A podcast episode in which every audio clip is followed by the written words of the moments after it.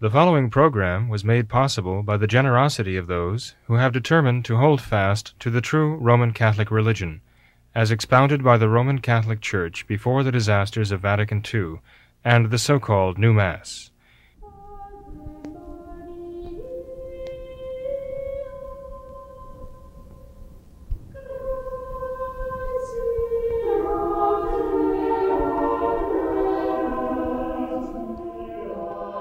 Hello, this is What Catholics Believe. This is not going to be a full formal discourse, but rather a, uh, an attempt to answer a couple of questions that have come up uh, about one of the apologetics lessons. And that apologetics lesson was, was on the question of uh, being saved by faith alone. This, as you know, is a pillar of Protestant doctrine. It is a uh, foundational principle of Martin Luther's theology. Martin Luther claimed to get this principle from sacred scripture. He came, claimed to get it from the teachings of our Lord, from the teachings of St. Paul, and so on in the New Testament.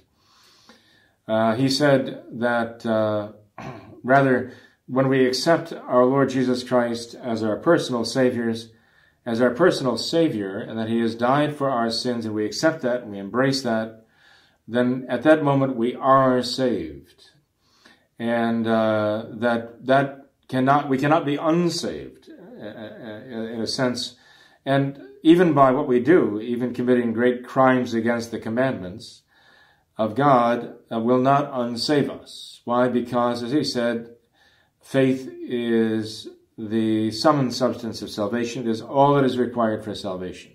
Faith alone saves. Now, as I mentioned in a previous video, um, Nowhere does sacred scripture ever claim that faith alone saves.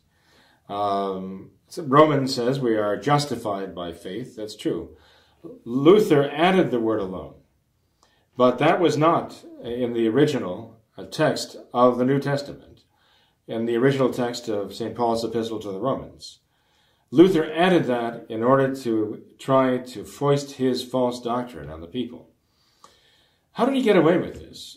well, the doctrine is pleasing. Uh, it's very marketable to say to people, all you have to do is believe that Christ died on the cross, you accept that, that He is your personal Savior, then nothing you do after that can condemn you to hell. you are saved because all of your sins are forgiven. Past, present, and future, they're all forgiven by that act of faith.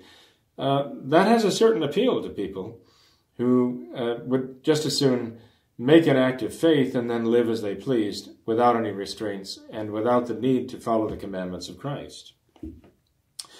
But uh, even today, there are many Protestants who are not Protestants in the sense that they they take this principle that we are saved by faith alone, this Protestant principle, and they try to explain it away because they find that it's really unacceptable. They've seen the dichotomy between the idea of believing one thing and acting another way. They've, they've read the words of our Lord, even to his own disciples. Why do you call me Lord, Lord, and not do the things I say? And so there are quite a number of Protestants today who, in fact, have rejected that principle, being saved by faith alone, but they haven't done so explicitly. In other words, they don't come out and deny it, they just explain it away. For example, you'll have Protestants who say, well, if a person makes that act of faith, that Christ is their personal Savior, and then they go back and they live in a very bad way and break God's commandment. Well, what that shows is not that we're not saved by faith alone. What it shows that, that these people never really had faith. That's how they explain it away and try to salvage the false principle of Martin Luther, that faith alone saves. the fact is that people can believe that Jesus Christ is the Son of God, and they can believe that He died on the cross for their sins, and they can even have hope in him of being saved, and they can still do some very sinful things, even though they believe all of this. I mean, after all, St. Paul wrote in his epistles that having preached to others, he himself could in the end become a castaway, that he himself could be lost. Now, of all people on the face of the earth, how could somebody argue that some man like St. Paul never really had faith? And here he's saying that after having preached the faith to others, he himself could become a castaway or a cast off, he could be lost, despite the fact that he manifestly had faith in Christ. He recognized that it's not just a matter of having faith, it's a matter of being faithful in how you live your life, that you live your life according to your faith. that is your religion. Religion is simply putting into practice what you believe, the truths of your faith. If you have the faith and you don't put it into practice, you're a hypocrite. And you can still be lost, even though you believe that Christ is the Savior, the only Savior, the Son of God. You can still be lost. Now, there, are those in the past who have raised the question, objection to me. Uh, Father Jenkins, aren't you making too much of this, this idea of the Judaizers? I mean, sure, there was a problem back in those days, and uh, we recognize that. St. Paul talks about it in the scriptures, in his epistles, about this opposition. But you're trying to make it sound as though uh, Martin Luther's huge mistake of coming to this false doctrine of being saved by faith alone without the works of the law, that it all revolves around that. He's taking St. Paul's words out of context when St. Paul is engaged in, in verbal fisticuffs with the Judaizers, trying to prevent them from taking over Christianity. I, I find it hard to believe, some might say, that Martin Luther could have gotten that so wrong, and that that is the explanation of, of how he got a wrong foundation for his doctrine of faith alone saving. Well, it is a fact that Martin Luther was uh, setting up an opposition between faith and works. In St. Paul's epistles, it is set up as faith as opposed to the works of the law. Now, there is no question from reading the epistles of St. Paul that when he talks about the works of the law, he's talking about the works of the Mosaic law of the Jews. That is what he's saying. that we cannot expect to be saved by the works of the old law. Not that he's saying we have to give up all law, we're free of all law, and we don't have to follow any law at all. This is manifestly not what St. Paul was saying. so Martin Luther was saying that we're free from the law, all law, as long as we have faith. That's not what St. Paul was saying, and that's not what our Lord was teaching, not at all. As I mentioned in the other video, St. Paul even talks about the law of faith. Now, there's still a law to follow, and that is the law of faith. If one does not want to uh, face the fact that this was the burning question in the apostles' days, that Martin Luther uh, entirely misread and took out of context as the foundation for his false doctrine. All you have to do is go to the Acts of the Apostles. go to the Acts of the Apostles, chapter 15. And there you find that this was so much the central question. This was the issue of that day in the apostles' lives. Whether or not one had to follow the law of Moses to become a Christian whether or not one had to accept the circumcision and uh, become Jewish before one could become Christian. This was the burning question of the day. It met the apostles everywhere they went. I tell you to go to the Acts of the Apostles, chapter 15, because you can see it there in black and white in the, in the words of St. Luke himself about what the apostles had to do to address this question. I mentioned in the last program about this very subject, about St. Peter uh, baptizing the first pagans as pagans into the church six years after the, birth, the, the death and resurrection of our Lord and his ascension into heaven. Six years passed, where no one was allowed to become a Christian who had not become a Jew first. This was so controversial that St. Peter had done this that it was still a burning issue 10 years later. And it was so controversial even then that the apostles were called back to Jerusalem. The apostles had gone on their missionary journeys, their apostolic journeys, throughout the empire. And yet they were all called back to Jerusalem to deal with this one question. Do Christians have to become, who are, do pagans have to become Jews in order to become Christians? That was the question.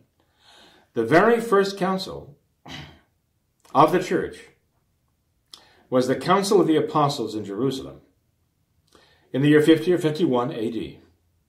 We're told that the first General Council, ecumenical of the Council of the Catholic Church, took place in 325 AD. It was the Council of Nicaea.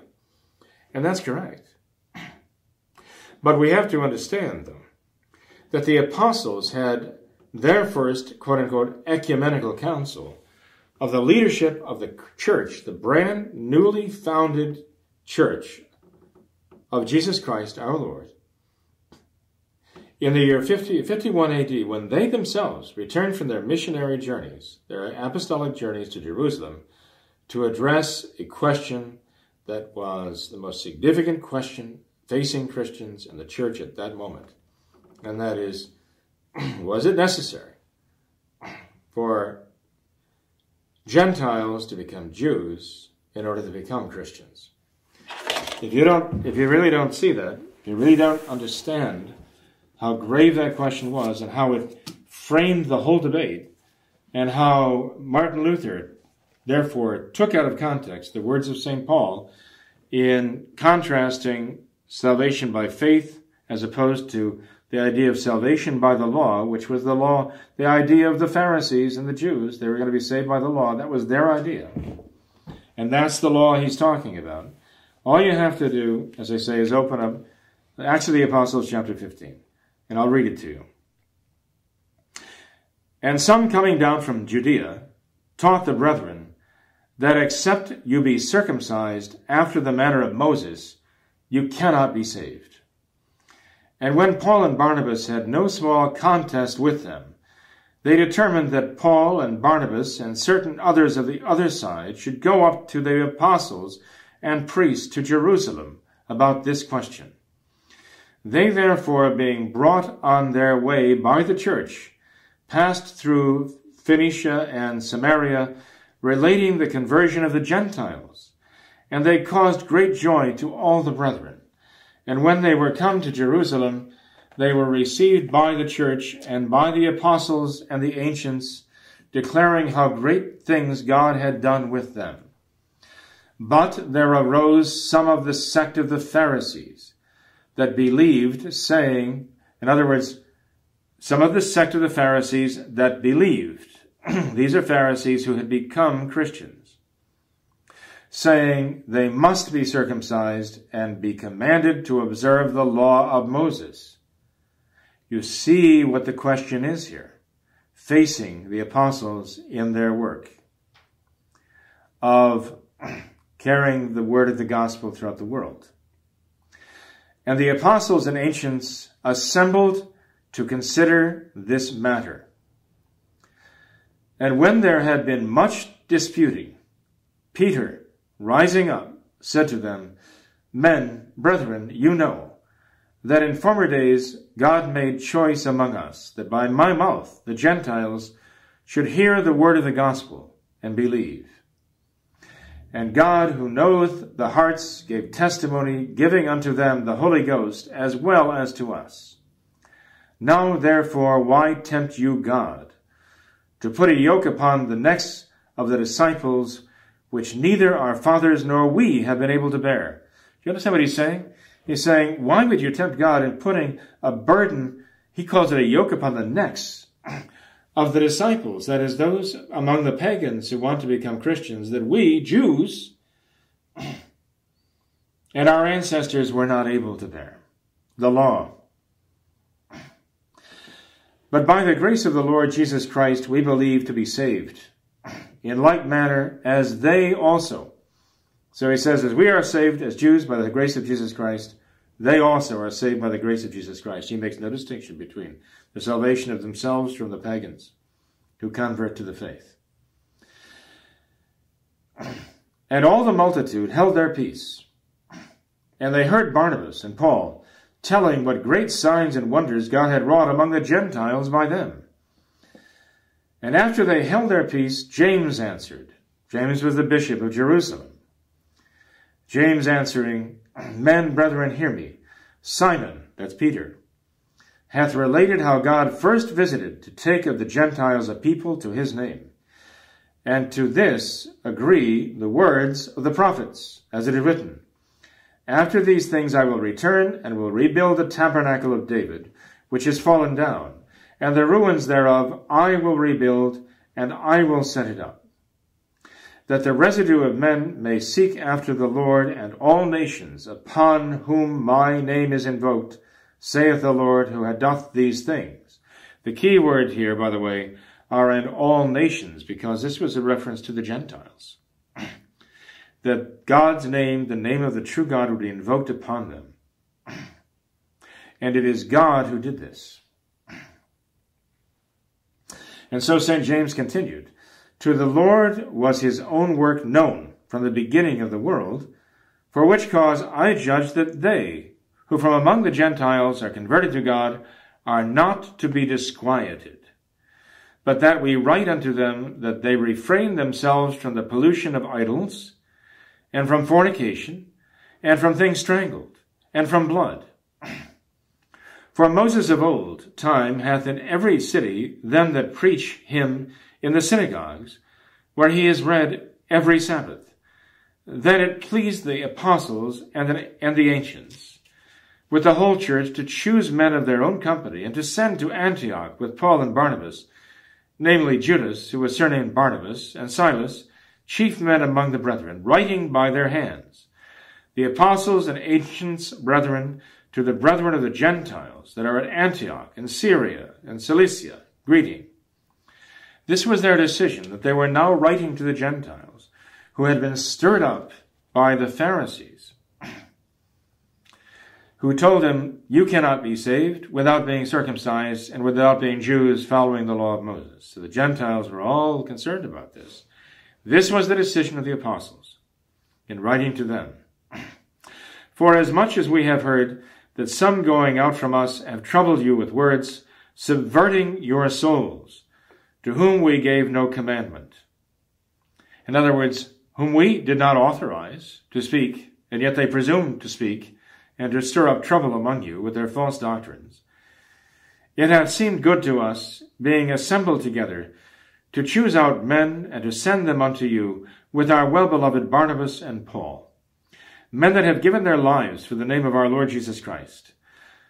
We have sent them, therefore, Judas and Silas, remember Judas was the name for Barnabas, who themselves also will by the word of mouth tell you the same things. For it hath seemed good to the Holy Ghost and to us to lay no further burden upon you than these necessary things that you abstain from things sacrificed to idols, and from blood, and from things strangled, and from fornication, from which things keeping yourselves you shall do well.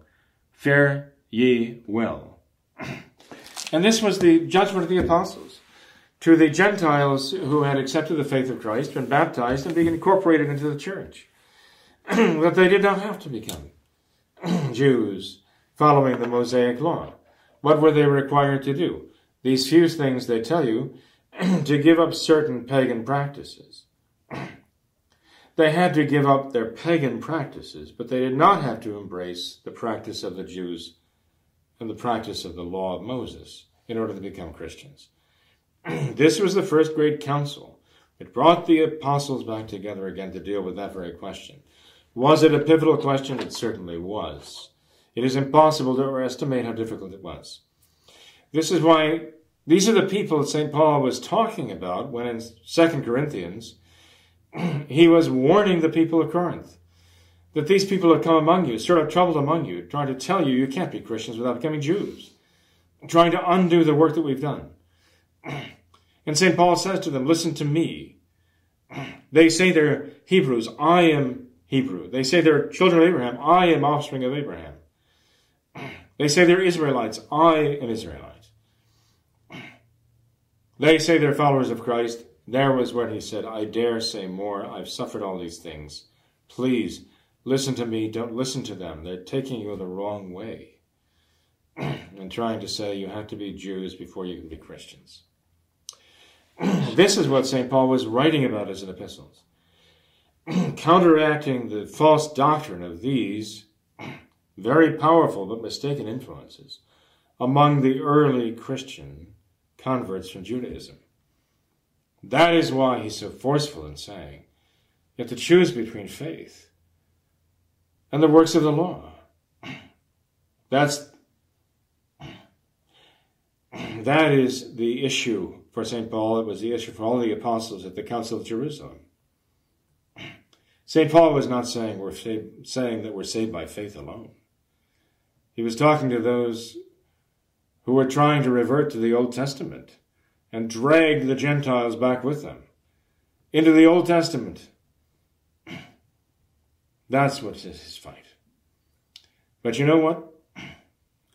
You notice the expression of the apostles in writing to the Gentiles from Jerusalem, talking about those who had no authorization to speak on these things, no commission from the apostles to speak these things.